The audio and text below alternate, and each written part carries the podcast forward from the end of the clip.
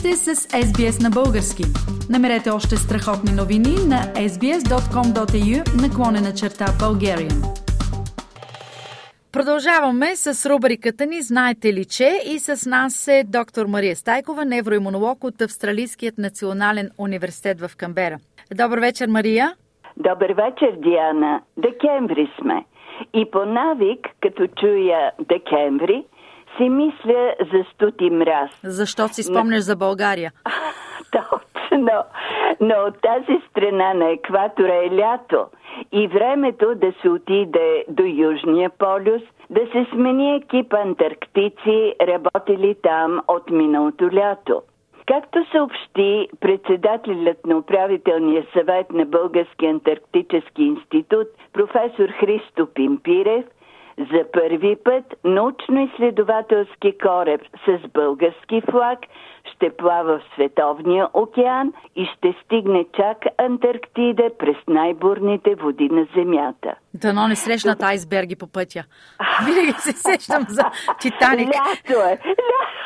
Лятото на антарктическите води. Името на корабът е чудесно. Свети Свети Кирил и Методи. В предстоящата експедиция ще се наблегне на изследването на руди около българската база.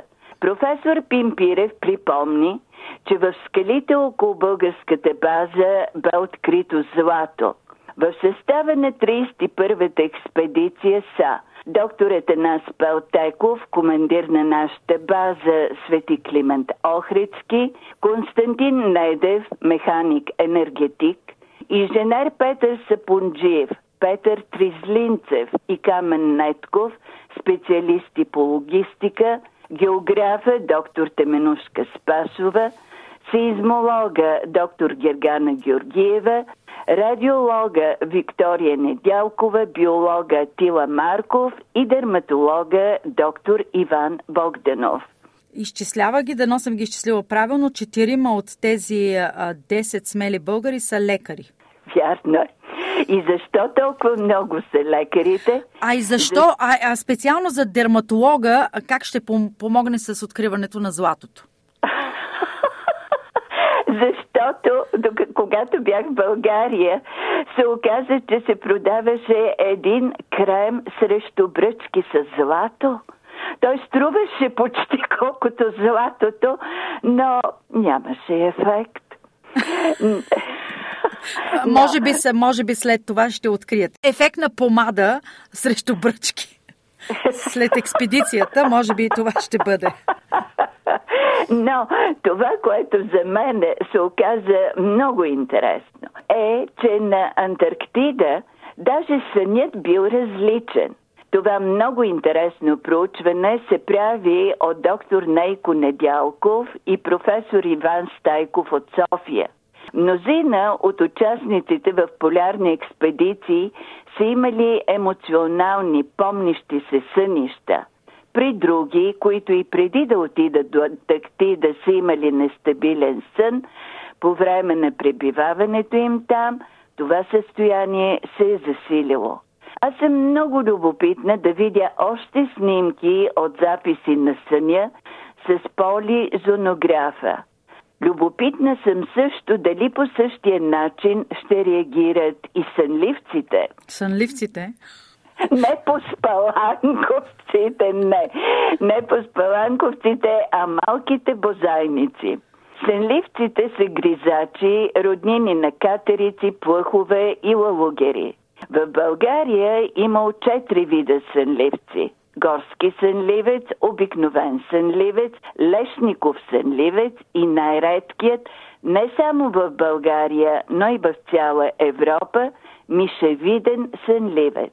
Мишевидният сънливец бил открит преди 60 години, когато зоолози проучвали дребните бозайници между Свиленград и Бургас. Тогава откритието било зоологическа сензация, защото бозайниците на Европа са сред най-изследваните в цял свят и да се открие в Европа нов бозайник е чудо.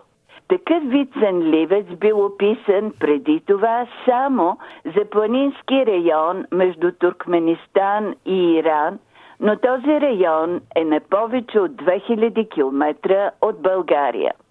Какво учените правят а, по отношение на този сънливец, на изследването на този мишевиден сънливец? За съжаление, Диана, от момента на откриването му до преди 5 години не било направено нищо. Сега доктор Недялко Недялков, биолог в Националния природонаучен музей Камбан, се е заел с проучване на биология, екология и разпространението му. По дърветата били поставени 60 къщички, като тези запойни птички, но отворът е от към ствола на дървото и това не позволява влизането на птици. Уловените сънливци били измервани, маркирани и пускани на свобода. Резултатите били съобщени на 11-та Международна научна конференция на изследователите на сънливци.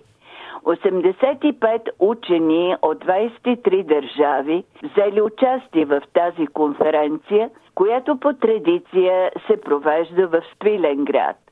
Най-много участници имало от Англия 26 и от Германия 25. Както казва доктор Недялков, установихме и нещо уникално.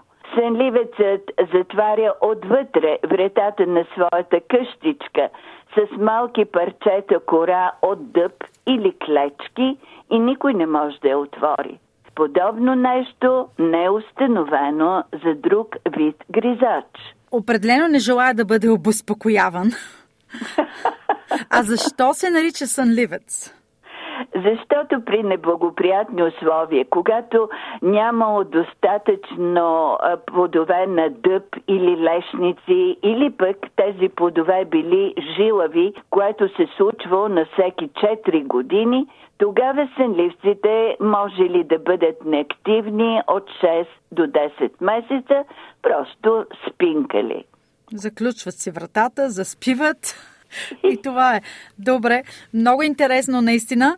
Благодаря много за тези факти. С нас беше доктор Мария Стайкова, невроимунолог от Австралийският национален университет в Камбера. Харесайте, споделете, коментирайте. Следете SBS на български във Facebook.